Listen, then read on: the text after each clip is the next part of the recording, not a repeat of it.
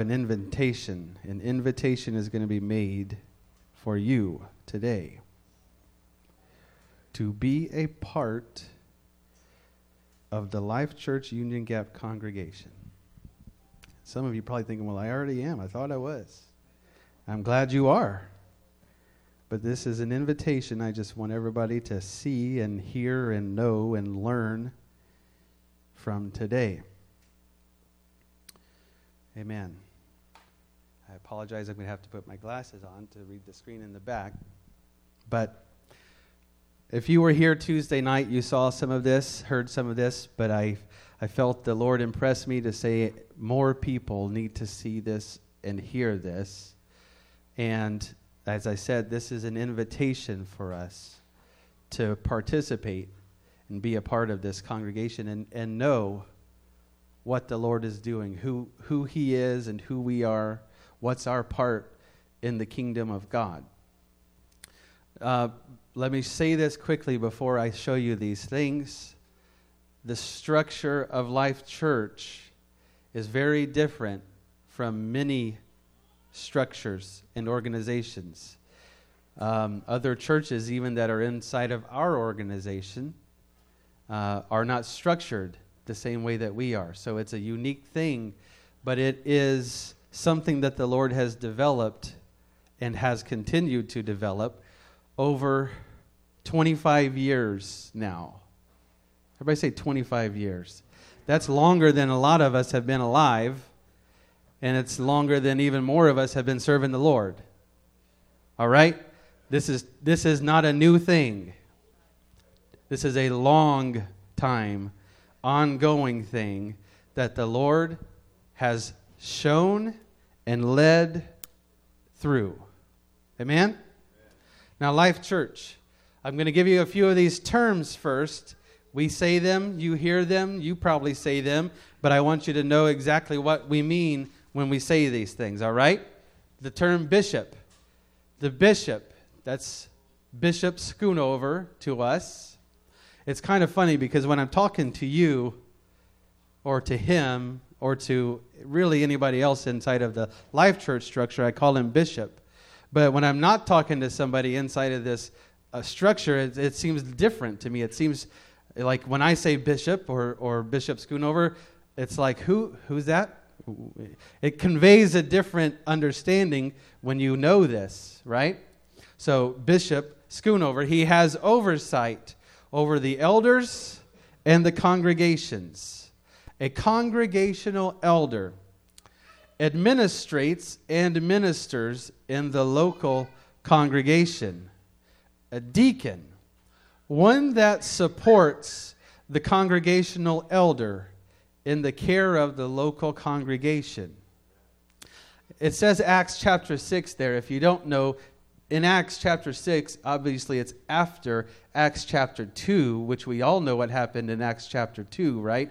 The upper room, the Holy Ghost came down, and the Lord starts to build a church. Well, just a few chapters later, those, the apostles, those disciples that work closely with Jesus, people come to them and say, Hey, we've got a need here, and we need, we need this need to be met. In that specific instance, it was about widows. They say the widows are being neglected in this ministry, in the daily ministration of how things are run. And so those disciples, those apostles, did not say, okay, good, we'll pause everything else and we'll spend a few weeks ministering to the widows. No, they said, look for men that can do this work so that we can keep doing the work we're supposed to do. And they say that the word, the term that, that they came up with to serve is the, is the Greek word diakonos, which is where we get the word deacon. A lot of churches say, well, the deacons are the ones that are in charge of running the church. That's for them to say. We look at the Bible, we know what the deacons do. They help serve and they help support. Now, I'm just going to say this. We in Union Gap need deacons. Hear the voice of the Lord. We need deacons. Multi congregational. So, a congregation is an assembly of believers. We call this the, the Union Gap congregation. A congregation is an assembly of believers in a particular geographic region led by a congregational elder. That's our, that's our church. That's us, all right? The congregational elder is appointed by the bishop. Each congregation has, and I will insert, should have, an internal ministry group known as a deacon's council. I just said it. We need deacons, all right? The members of the deacon council are selected by the congregational elder and bishop. Let's look at our current congregations in Life Church Ministries. So we have Bishop and Sister Schoonover, and then each congregation, we have the Puyallup congregation. The elder there, Elder Nick Johnstone. We have Federal Way, or you, you're probably used to it being called the Kent congregation.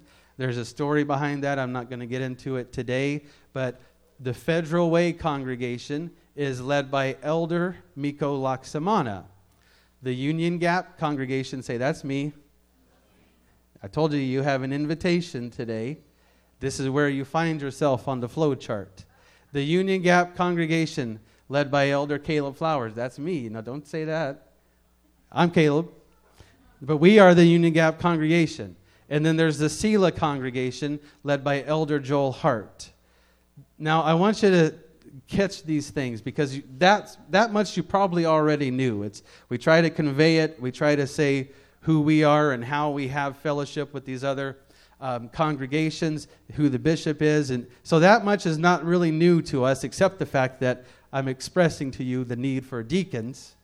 But I also want you to see the oversight of Life Church. When I say this is how Life Church operates, this is really what I'm talking about. It's what I think of, what comes to mind when I think of the oversight of Life Church. All right?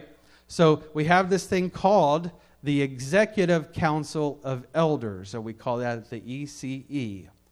It's, it consists of bishop as the chairman, the administrative secretary, which is Sister Schoonover, I believe.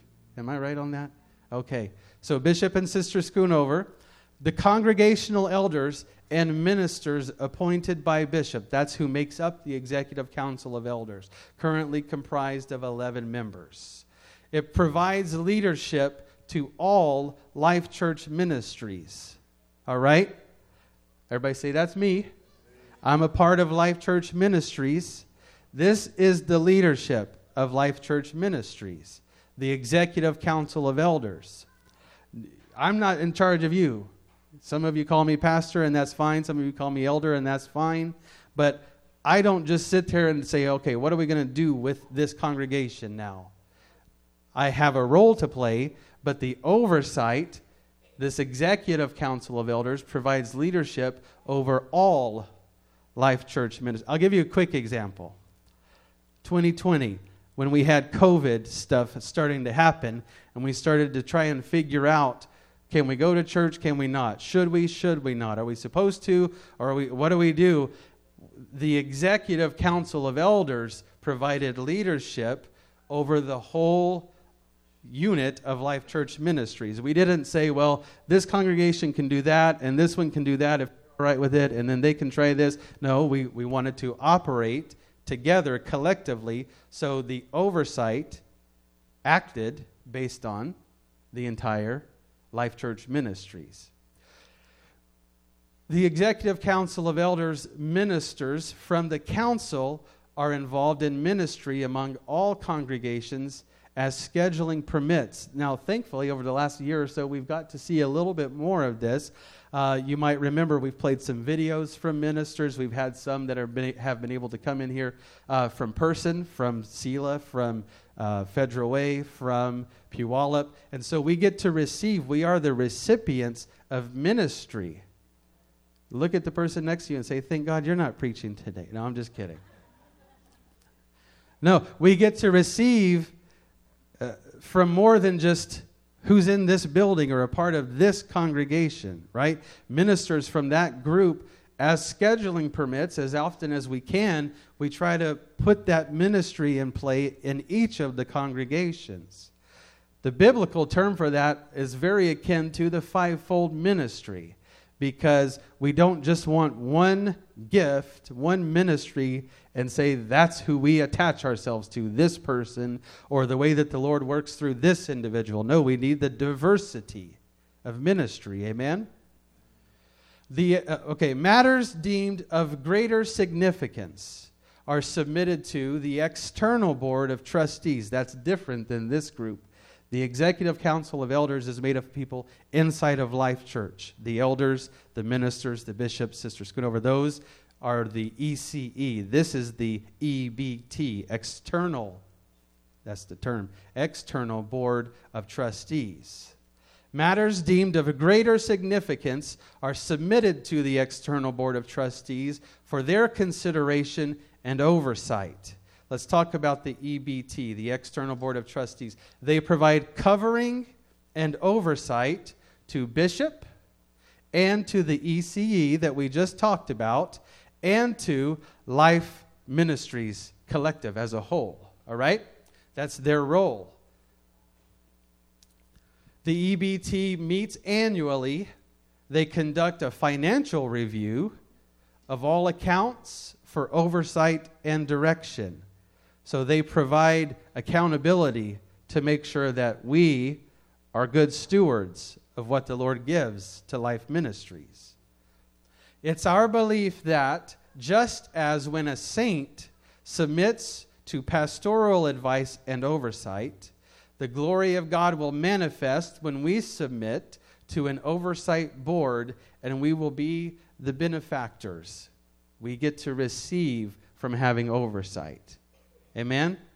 I don't have the slide up to show you right now, but let me just give you the quick rundown. If you were here Tuesday night, you got to see their pictures and hear from uh, Bishop speak about them. But so this is Bishop Chester Wright in Annapolis, Maryland, is one of those on the external board of trustees. Bishop Paul Sharp in Oklahoma is one of those. Bishop Jim Dillon in Salem, Oregon is one of those and then Brother Mike Gonzalez in San Diego, California. Those are the four ministers that currently are a part of our external board of trustees. All right. I was going to say next slide, but I got the clicker. So let's talk just quickly, review what we've said. The external, external board of trustees, they provide covering and oversight. The executive council of elders, they provide leadership and ministry to all associated congregations. The congregational elders administrate and minister in the local congregation, and the deacon council is a local support team to the congregational elder. I want you to see this. I, I, we're over halfway through this, okay? We're almost done. But I want you to see some um, principles of how we operate, specifically in the areas of finance. These are scriptures, biblical principles of, that determine how we operate. Acts chapter 2, verse 44. And all that believed were together and had all things common. Everybody say, all things common. That is the guiding principle for how the Life Church congregations operate. We have all things common. I'm telling you again, this is not just something we came up with last year or the year before or the year before when we needed, I told you, over 25 years, over the course of a long time, the Lord has been teaching, sharing, and guiding us with these principles. Acts chapter 4, verse 32 And the multitude of them that believed were of one heart and of one soul, and they had all things common. And look at this verse, 2 Corinthians 8, verse 14 but by an equality. This is, I'm not preaching, I've got to fasten my own seatbelt. Paul wrote this to the Corinthians, but he's sharing the principle by an equality that now at this time your abundance may be a supply for their want, that their abundance also may be a supply for your want, that there may be an equality. All right, I'm going to I'm going to show you some numbers because I want you to be able to put data to this. That's how my mind works. I compute this way. But so these, these figures are based on 2019, okay? And then just for a, a further point of reference, this was just before we, as the Union Gap congregation, became part of Life Ministries. That happened in 2020, January 2020. So this is the year before 2019, but it's going to give you an idea, give us a picture of how the church operates in, in the area of finances. So in 2019, Bible school and AYC scholarships, there was giving out of Life Church for that purpose in the amount of $2,900. Benevolence offerings and projects, $7,656. Missions trip of the Life Church team to the Philippines, 8,585. So that was ministers of the various congregations that were able to go and participate in ministry on that missions trip in the Philippines. The Washington District support, $13,744. This is district conference offering. So I mentioned a minute ago those announcements men's conference, ladies' conference, youth convention, all those things that come up, those types of conferences. Those are, those are put on by the Washington District, which we are a part of, and we attend and we participate in ways such as giving. So, district conference offer, offerings. Battleground building, that was a church building. We were able to give and help them build that church building in Battleground. Apostolic Man, which is our men's uh, department. Sheaves for Christ, Christmas for Christ, Save Our Children, Mother's Memorial. So we get to give outside of the Life Church congregations. You realize that, right? We don't just hoard all of our money and say, let's make Life Church as rich as we can be. No, we, it's the exact opposite. Let's find out what we have to operate with and then figure out what God wants us to do. Give, bless, participate. All right?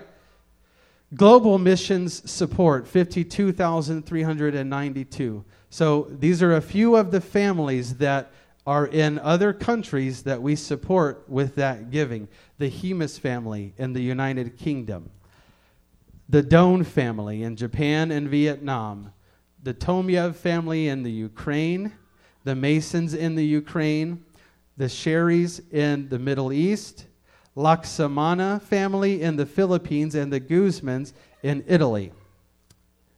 There you go. You have an invitation to be a part of Life Church Ministries. Amen? This is important. I don't want to ever just assume that you know what I'm talking about when I say something like global missions, or when I say something like a deacon, or when I say something like the Federal Way congregation. You remember uh, last year we had Brother Jeremy Casa that came here and he preached for us. First, he did a youth service on a Saturday, and then he preached here on a Sunday. That was a very awesome time of ministry. He's a part of the Federal Way congregation. In fact, he's going to become the assistant elder in the Federal Way congregation today. Don't get nervous like I gave you a spoiler or whatever. So, even though we're not there in Federal Way, we get, all right, Brother Casa. um, so, this is uh, an idea you can get to lights now. This is that's the end of the PowerPoint. But I want you to know, I want you to be able to see what we are a part of. It is an invitation. Amen. Everybody say I'm invited. I'm invited to be a part of Life Church Ministries. Amen. Praise God. Why don't we stand? We're going to dismiss our children to their classes. As they're going, I'm going to let you turn to Matthew chapter 8. Amen. Thank you for letting us share that today. Matthew chapter 8, verse 5.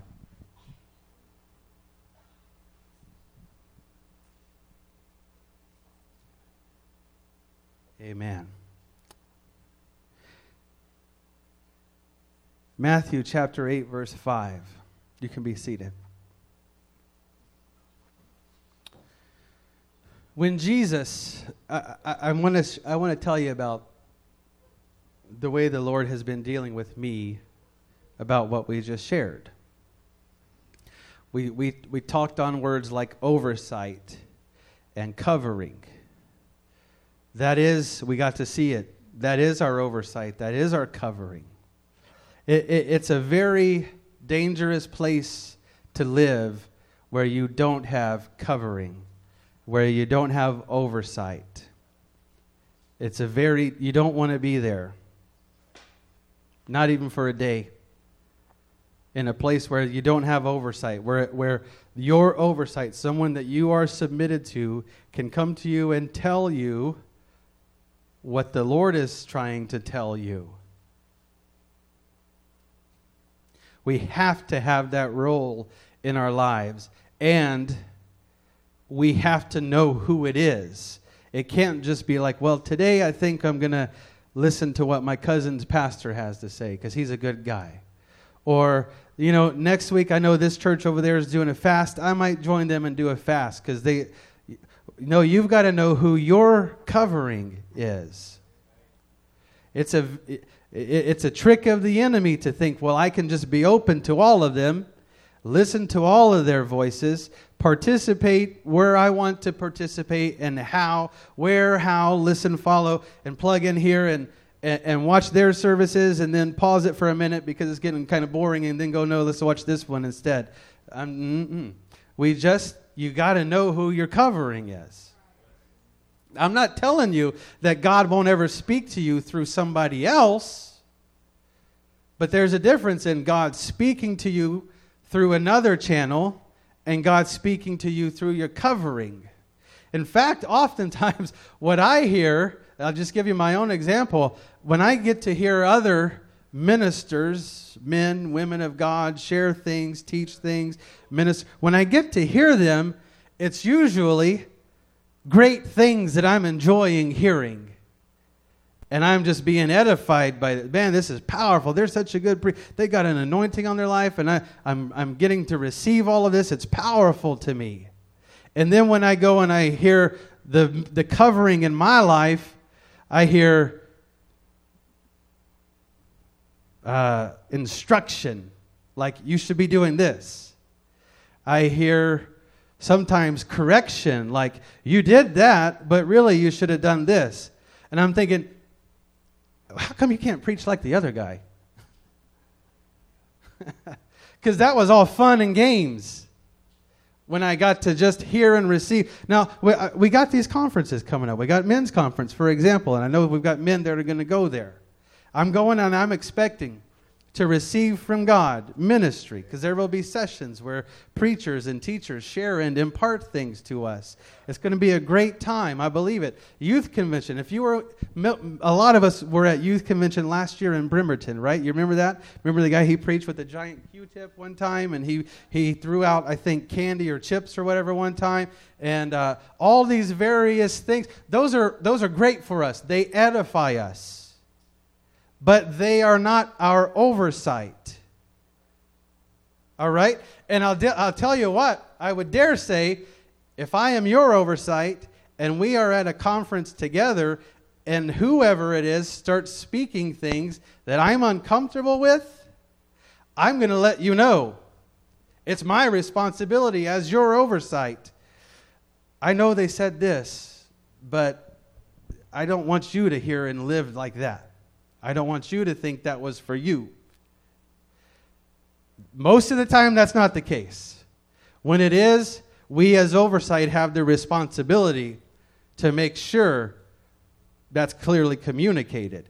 But I'm telling you, there is a danger in not knowing who your oversight is, not submitting to them, and just thinking, I'll take some of this and some of that have a little bit of this, take some of that there, and I'm going to be a well rounded Christian. No, you're not. You're going to be an open target to the enemy. Amen. I want you to see, this is an interesting passage to me, and the Lord has just shown me some more today that I didn't even know about this. Matthew chapter 8, verse 5. When Jesus was entered into Capernaum, there came unto him a centurion beseeching him. You get the visual of a guy walking up to Jesus, right? It says, He came to him. To beseech means, I have something I need to ask of you, a request. So a man came to Jesus, a centurion, requesting something from Jesus. He says, Lord, my servant lieth at home sick of the palsy, grievously tormented. So, what's his request about? His request is about his servant who is at home sick. Next verse Jesus saith unto him, I will come and heal him. I've got some time. Sure, I'll go there and I'll heal him. Watch what the man says. Verse 8 the centurion answered and said, Lord, I am not worthy that thou shouldest come under my roof. But before, but, but speak the word only, and my servant shall be healed. I know all you have, I, I don't even deserve to have you come into my house. I know that if you just say it, it will happen. Amen. Verse 9. For I am a man under authority, having soldiers. How do I know that you can just speak the word and it'll happen? For I am a man under authority, having soldiers under me. And I say to this man, Go, and he goeth. That's what the term centurion means, right? It's where we get the word century, which is how many years? A hundred. A centurion has a hundred soldiers under him. He says, I can tell this one come here, and he's going to come here. I can tell this one go there, and he's going to go there. My servant does this. I can tell my servant, do this, and they do it. That's how I know when you say what I need you to say, it's just going to happen.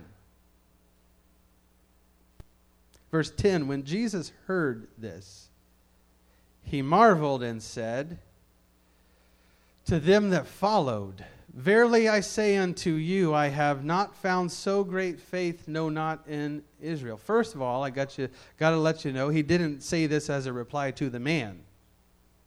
I hear that often. I think of it myself sometimes. They're having this one-on-one dialogue, and he says, "No, you just say this because I know this." And Jesus, "Oh wow, man, you're awesome. Let me pat you on the back for a minute and tell you I haven't found anybody with this great faith." No, he says it, he turns to them that followed him and said, this is an example of the greatest faith I've seen in all of Israel. Verse 11 Jesus speaking still, he says, I say to you that many shall come from the east and west, shall sit down with Abraham and Isaac and Jacob in the kingdom of heaven. But the children of the kingdom shall be cast out into outer darkness. There shall be weeping and gnashing of teeth. Verse 13 Jesus said unto the centurion, Go thy way, and as thou hast believed, so be it done unto thee. And his servant was healed in the self same hour. Look at Luke chapter 8. Sorry, chapter 9. No, I got to find it. 7. Luke chapter 7. It's an account of what we were just reading about, but some of the details are very different. All right? Follow along. Luke chapter 7, verse 1. Now, when he had ended his sayings in the audience of the people, he entered, this is Jesus, entered into Capernaum. So we know we're talking about the same town, right? Went to Capernaum. A certain Luke chapter 7, verse 2. And a certain centurion's servant who was dear unto him was sick and ready to die. And when he heard of Jesus, he sent unto him the elders of the Jews, beseeching him. There's that word beseeching, it's a request that he would come and heal his servant. Now, first of all, it says right there, he sent the elders of the Jews to Jesus. I thought Matthew said, when he came to Jesus. Stay with me. everybody with me? Verse 4 When they came to Jesus, everybody say they. When they came to Jesus, they besought him instantly, saying that he was worthy for whom he should do this. So the elders of, of, the Jews come to Jesus and say, There is a guy who's got a request, and just so you know, he's a good guy. He's worthy of you doing this thing. For he loveth our nation and hath built us a synagogue. Okay, pause for a second. The centurion is not a Jew. In case we didn't get that in the last reading in Matthew, he's a Roman guard. He, he's a high ranking official in, in the Roman army. But apparently, he's a good enough guy that the elders of the Jews think his request is valid to take to Jesus because he loves our nation, he likes the Jews, and he built us a synagogue. Jesus, just in case you need to know that. This guy, he's legit. I mean, he's like a he, he's a friend of our nation. And he's a big donor, by the way.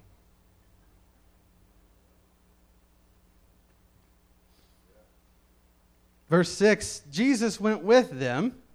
All right? Jesus went with the elders of the Jews.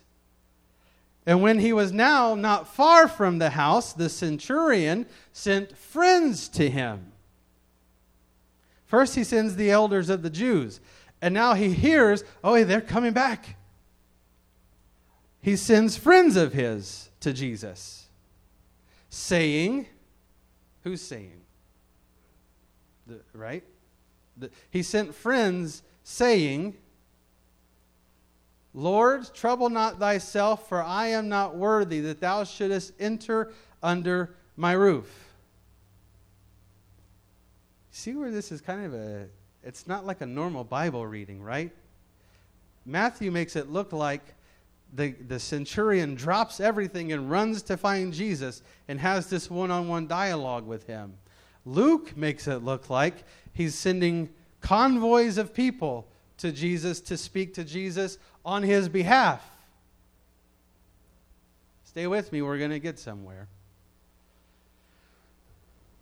Verse 7 Wherefore neither thought I myself worthy to come unto thee. That clears it up a little bit. Tell Jesus, I don't even think I'm worthy. Not only am I not worthy for him to come to my house, I'm not worthy to go and approach him myself. I would love, maybe we'll get to do this one day. When we get to heaven, after we've celebrated a few centuries, I'm going to try to find all of you and say, let's go find Matthew and Luke and get them to tell us what really happened. Did the centurion go or did he send people? And I, I bet you we probably won't even be the first ones that want to have this conversation with them. I mean, it's in the Bible. But this is a very, I, I just see it as happening two different ways. So, so was Matthew there and he heard it in person? And Luke is just kind of writing what he thinks happened? Or was Luke there and he knows and Matthew's just, you know, stay with me? I don't think I'm worthy for you to come under my roof. Verse 7 Wherefore Oh, sorry. Uh, Wherefore, neither thought I myself worthy to come to thee, but say in a word, and my servant shall be healed. For I also am a man set under authority, having under me soldiers. And I say to this one, Go, and he goes, to another, Come, and he cometh. And my servant do this, and he doeth it. When Jesus heard these things, he marveled and turned him about and said unto the people that followed him, I say unto you, I have not found so great faith, no, not in Israel. And they that were sent, returning to the house, found the servant whole that had been sick. I asked the Lord, once I read through these a couple of times and made sure what I'm seeing what I'm seeing. Matthew says it happened this way, Luke says it happened this way. And I asked the Lord, why? What's the point of it being any different? You know, most stories in the gospel, they might just have one or two words here or there that are a little different, but they get the same, you know, overall detail and account. But this to me seems like two different guys that heard or saw something two different ways. And I asked the Lord in prayer, just why? Uh, why what am I supposed to learn from this? And here's what I felt the Lord say If it happened the way Luke said that it happened, it is just a greater depiction of authority. Because the centurion didn't even have to leave his seat to get all of this accomplished. Send the elders of the Jews to find Jesus and make my request known to him. Okay, he's coming this way. You friends of mine, you go there and tell him I said this. But either way, we see Jesus' response to it is this is what I'm looking for. I have not seen faith operate in this way in all of the nation of Israel. This guy gets it. He understands how authority works. Not because he has men that listen to him, but because in both instances where he says, I am a man under authority, not I am a man with great authority. I am a man, in Luke he says, set under authority. That means somebody told me this is my place. They set me here under authority. And therefore, I know when I speak to my 100 followers and tell them do this and this and that and that, I know they're going to do it because it's not me that they're obeying. It's the one that put me here. And so, Jesus, I know how authority operates. I also know how sickness, infirmity, uncleanness, anything that shouldn't be in its place, I know how it operates. And I know who it listens. I've heard enough about you, Jesus, to know you have authority over this situation. My servant who's sick and should not be. I know the one to go to. It's you. And you don't even have to come here and lay your hand on his head or spit in the mud or make the wind blow or whatever kind of stuff you do. You don't have to do any of that. You just have to say it. And I believe it will happen. Because the ones that are under my authority, when I say it, it happens. And this is under your authority, so you say it, and it will happen. Amen? I'm trying to go quickly. I got one more thing I want to cover. 1 Corinthians chapter 11, verse 3.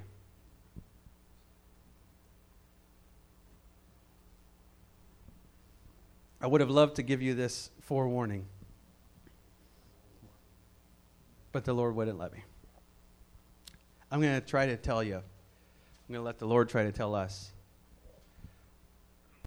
why women should have long hair and why men should not.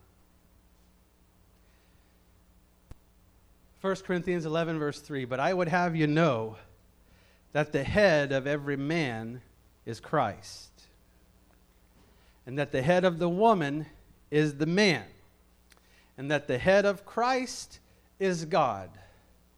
Every man praying or prophesying, having his head covered, dishonoreth his head. Who's the head of every man? Christ. So every man that prays or prophesies with his head uncovered dishonors Christ. Verse 5 Every woman that prayeth or prophesieth with her head uncovered Every man that does it with his head covered dishonors Christ. Every woman that does it with her head uncovered dishonoreth her head. The head of every woman is man. Now, okay, we got somebody time me. I don't know what good it's going to do, but somebody time me. The head of every woman is not every man. Sorry, that chair was bugging me. The head of every woman is not every man. Brother DeAndre is not the head of Sister Magda. No offense. It doesn't work that way. We don't say men are better than women because they are in charge. You, I'm trying to hit all the slippery spots where people could say, well, you're just wrong because you think. No. God ordained authority is what we're talking about. God ordained authority is what we're talking about. The head of a woman that's a man is a man in a place of God ordained authority in that woman's life. Let me say that again. The head of a woman that is a man, when it's a male that's the covering for a female, it's because that male is in a place of God ordained authority in her life. All right? That's why so and so is not so and so's covering just because one's male and one's female. I, I love, I, am thankful every day for my family, but today I was particularly thankful that I have three daughters and two sons because I get to see on a daily basis the difference between male and female. Boys act like this, boys talk like this Boys care about this. Girls act like this, talk like this, care about this. They're totally unrelated most of the time. But we, and I talked about this a little bit last week. We know God created male and female, and they're different. They act different, they look different, they talk different. So the head, we're talking about the head. And now, Paul, with this writing, he's going to weave some things. Pardon that poor pun. For those of you that caught it, we're talking about hair. And I just said weave. All right. Now we're all on the same page. So he's going to talk about the head, which is a spiritual covering, and then he's going to talk about physical locks of hair on a person's head. And he's relating them and he's that's where I said weaving but back and forth between what's a covering, what's not a covering, what is covered, what's not covered. So he said it, if a man prays or prophesied with his head uncovered, he's dishonoring his covering the Lord, his head, the Lord. When a woman prays or prophesies with her head uncovered, she's dishonoring the man, the God ordained authority figure in her life. All right?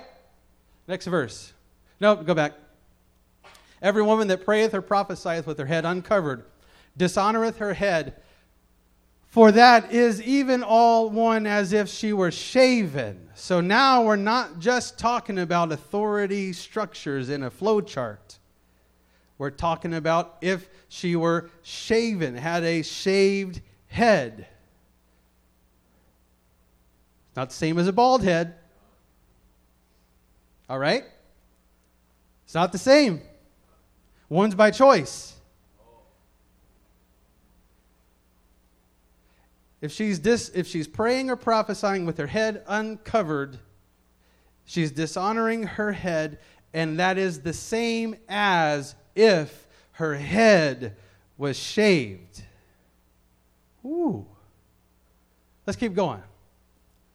If the woman, for if the woman be not covered, let her also be shorn.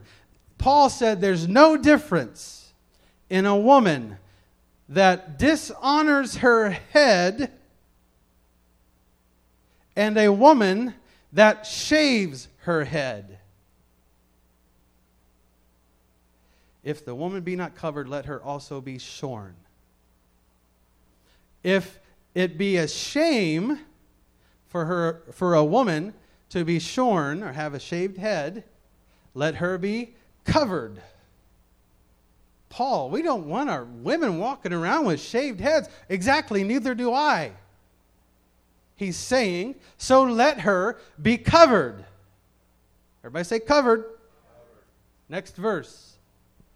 A man, for a man indeed ought not to cover his head, for as much as he is the image and glory of God. But the woman is not the image and the glory of God. The woman is the image and glory of the man. This is so fun, you have no idea. Somebody check your calendar. Yes, it is 2022.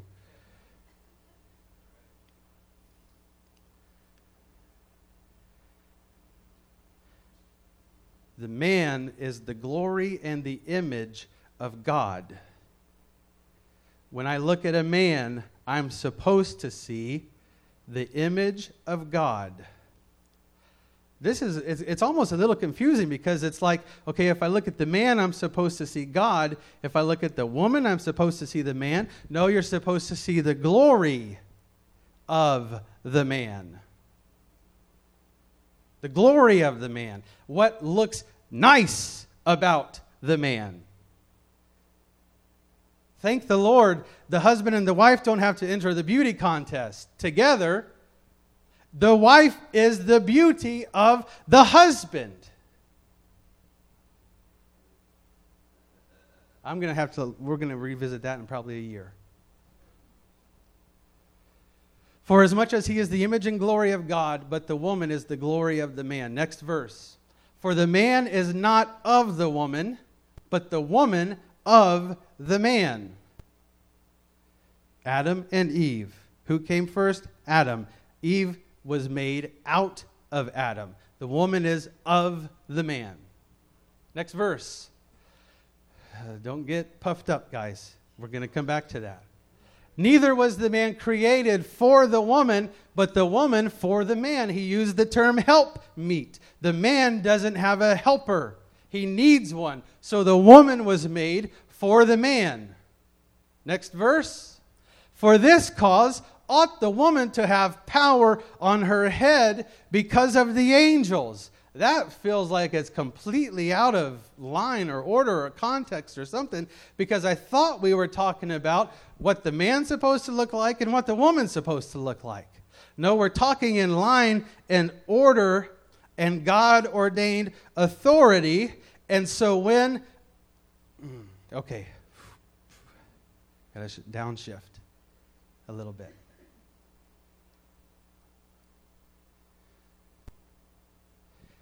We're, everything we're talking about today is spiritual principles. Spiritual principles. This, that right there is the reason why the world has a problem with what we're talking about. Because it's a spiritual principle. The world has no idea of spiritual principles, no concept, no bearing. What is this? You, know, the guys just like to control the girls. No, this is a spiritual principle. And as such, it has spiritual impact. We it wasn't just an introduction out of nowhere. Paul is just linking the two together. By the way, this is why a spirit being can understand what's taking place in this arena in the, in the area of hair and heads and covering because the Spirit knows authority. In fact, a spirit only knows authority. When, when Satan was kicked out of heaven and all those angels went with him, did they all get to choose who was going to be in charge? Uh uh-uh. uh They followed him as their leader. They only know authority.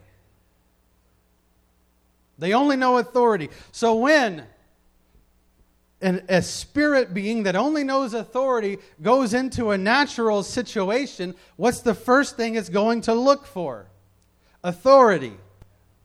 What kind of authority is in place in this situation?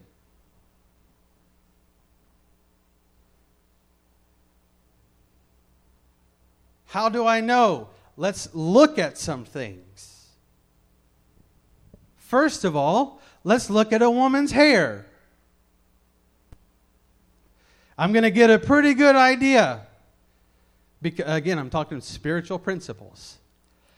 The spirit looking for authority is going to get a good idea of what authority structure is here and in place by looking at just that one thing. I don't know why. Don't ask me why. God chose that. I don't know why he didn't make it fingernail length or whatever. He chose this, but he also gave instruction that says it's supposed to be this way, and those who follow it are obedient and under authority like the centurion, a man under authority, who now can say this and this. For this cause ought the woman to have power on her head because of the angels. All right, let's keep going. Verse 11. Nevertheless, neither is the man without the woman, neither the woman without the man in the Lord because God has ordained things. He, he made it this way. Next verse. For as the woman is of the man, even so is the man also by the woman. Boys, you didn't get here without a mom. None of you did. I called you boys, yes. You didn't get here without a mother. The man is by the woman, but all things of God. God is the one that can control how life is created. This is the scripture that says, In him was life. Yeah, all of it. No kidding. He determined how life gets made. Let's keep going. Judge in yourselves, is it comely that a woman pray unto God uncovered? He, he, I told you, he's interweaving these topics of authority and hair and structure and obedience and man and female and all he's into he, he but so now he says judge it yourselves what do you think we don't get that a lot in the Bible. I'm just letting you know. Okay? Not a lot of times does the scripture say, How do you feel about this? But here it says, Judge in yourselves. Is it comely that a woman pray unto God uncovered? In other words, does it look right to you? If a woman is praying now, again, let's put ourselves in context for a minute. He's writing to the church in Corinth. The church gathers and they pray. Is he, he's saying, look at the women that are praying and decide does it look right or not right when they pray with the covering of authority or when they don't pray with the covering of authority? If there's not a God ordained covering over that woman's life, how does it feel when she's praying? It Feels kind of weird. Same for a man, by the way. If there's not a God ordained covering on that person, and they just get to pray and operate and whatever they want to do, uh uh-uh. uh. That doesn't look right. Let's keep going. I'm almost done. Doth not even nature itself teach you that if a man have long hair, it is a shame unto him. I got a lot of things I want to say about this, and I got about five minutes I'm going to try to do it in. First of all, this is the first time the word long is mentioned in this whole passage. This is the first time. And it's not even talking about women, it's talking about men. Doesn't nature teach you that if a man has long hair, it's a shame to him?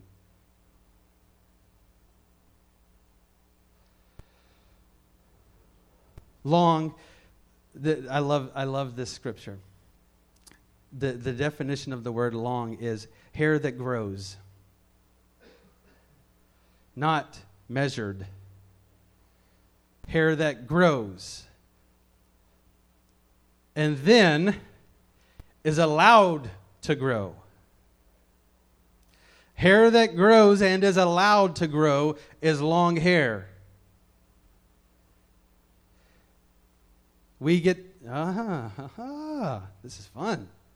Men, we get to go and get a haircut. Why? Because hair that grows and is allowed to grow is long hair.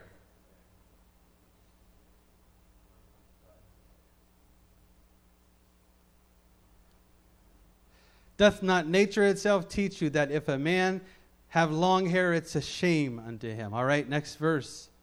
But if a woman have long hair, it is a glory to her. Same meaning of the word hair that grows and is allowed to grow. Not once it reaches this. All right? Ah, I'm having fun. I, I know you guys are sitting there just sweating and all that stuff. I'm having fun because we get to talk about the Bible and what God says about all this. That's what I want to know. What does God say about all this? If a woman has long hair, I, I heard it put this way. I think it's a perfect way to describe it. How long is long? as long as it can be.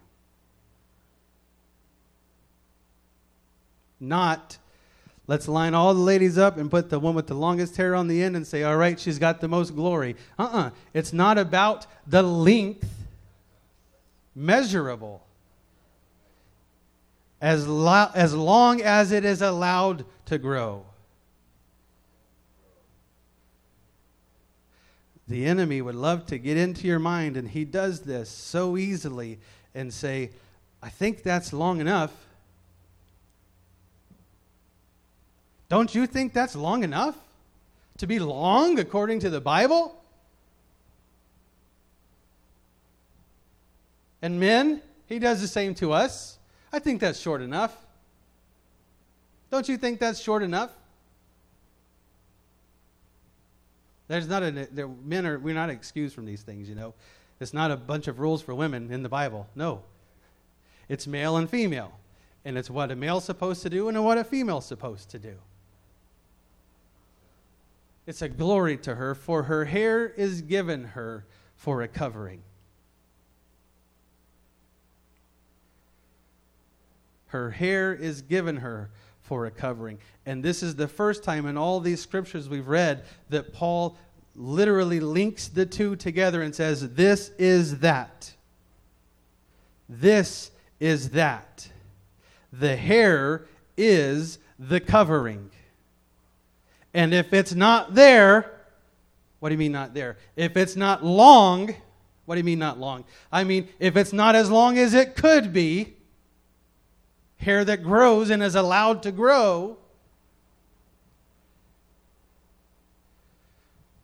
then it's not a covering. I'm going to stop and say this. I'm watching the clock.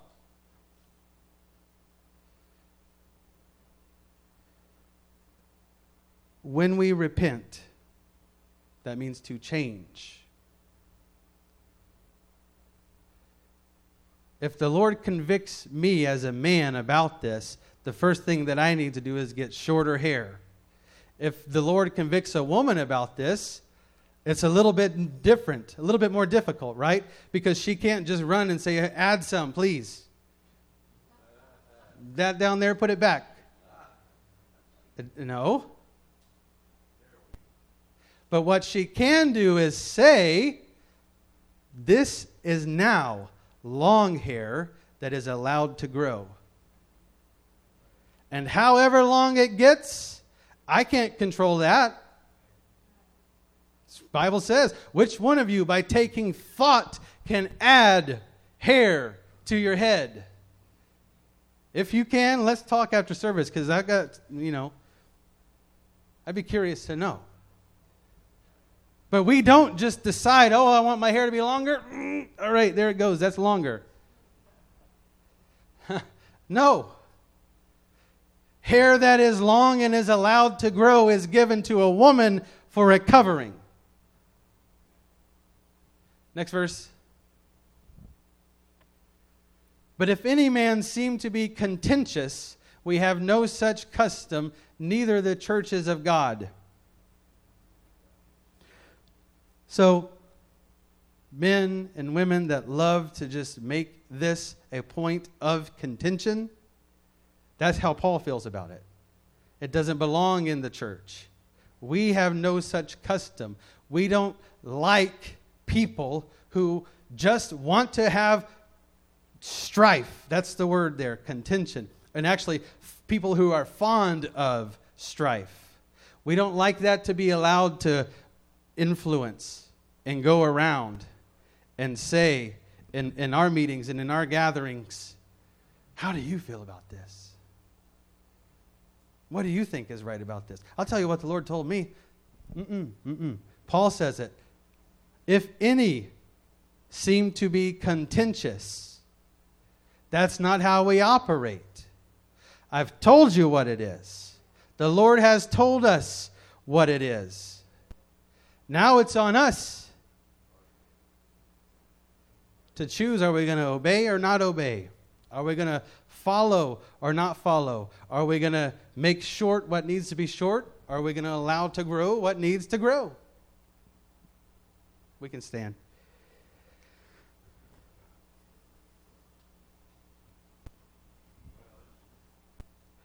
Everybody say it's about authority. Everybody say it's about authority. It's not about rules. Hear me. It's not about rules. It's not about trying to make somebody happy.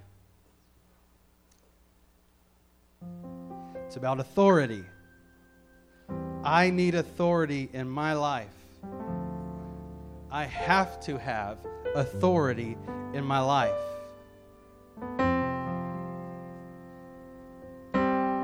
I'm jealous of the women. It doesn't say anywhere in there, men get to have power with the angels because they got the right kind of haircut.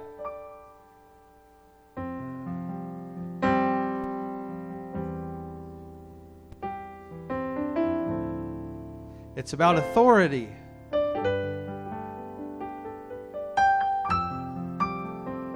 Men, we have the responsibility to be the God given authority that He's given us.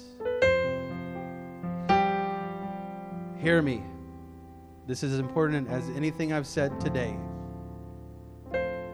We have the responsibility to be God ordained authority.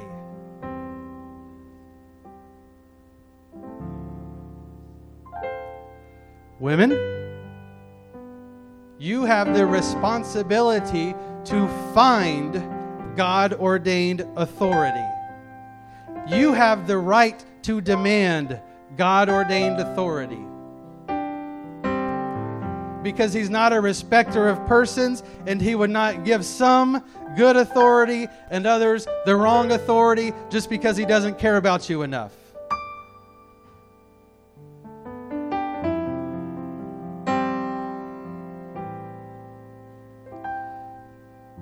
Every eye closed, I'd like us to pray.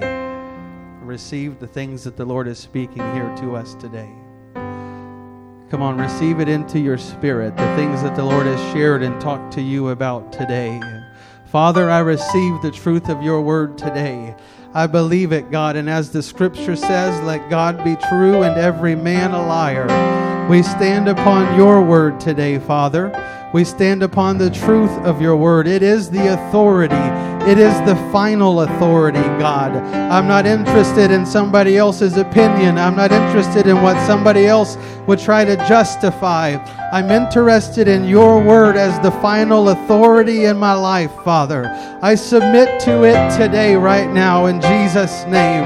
I submit to your authority in my life, God the covering that you've given to me, the spiritual covering, God, that you've given to me. I accept it right now, God, and I submit to it. I thank you for it, Jesus.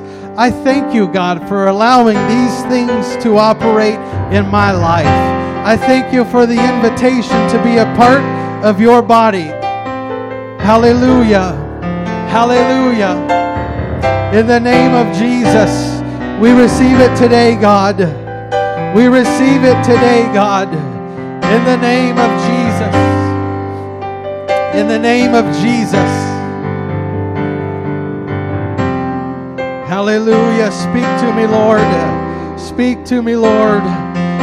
God, I want my spiritual ears to be open to hear your voice. Speak to me, Father. Speak to me, Lord. I'm receiving it today, God. I'm listening for the sound of your voice. God, I'm listening for the call of your spirit. In the name of Jesus. In the name of Jesus. Yes, God, thy will be done. Thy will be done in Jesus' name. Hallelujah. Hallelujah.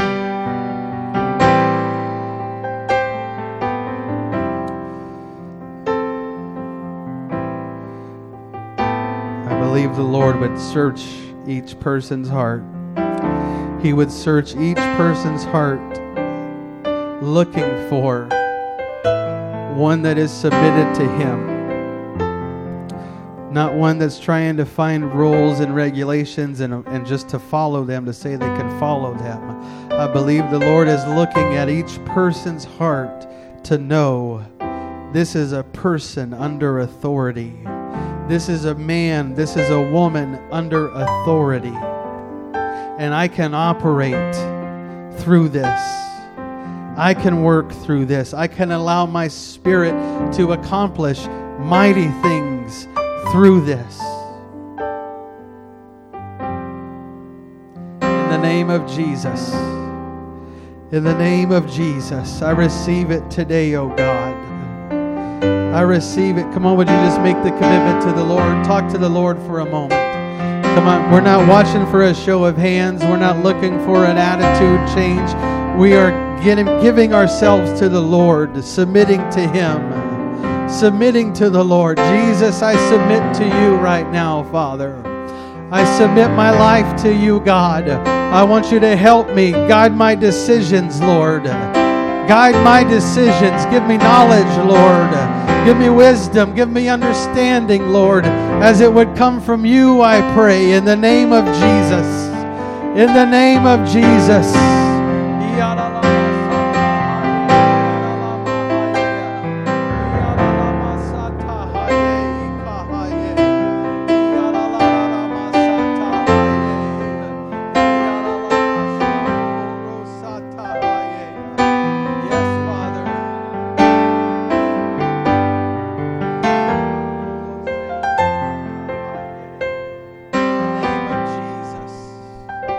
In the name of Jesus, I thank the Lord. Hallelujah. Hallelujah. Hallelujah. I want to say this I've done my best today to just give you the Word of God. I try my best to leave my opinions out of it because what we have to have is the Word of God. I, I am encouraging all of you find these things in the Word of God for yourself. Hear me. That does not mean go home and talk about it to your friends. There's a big difference in finding something in the Word of God for yourself and finding a person that thinks the same you do about something. I'm encouraging you to find this in the scripture for yourself. Lord, I thank you for visiting us today and speaking to us. I thank you for the truth of your word that we get to stand on, Lord God. I pray that you would hide these things in our heart, Father. I pray that they would be imparted into our mind and into our spirit, God, and that they would not leave us, but that they would continue to bring us understanding and to increase our faith, Lord. I thank you for it in the name of Jesus. In Jesus' name, amen. Amen. God bless you. You are dismissed. Greet one another.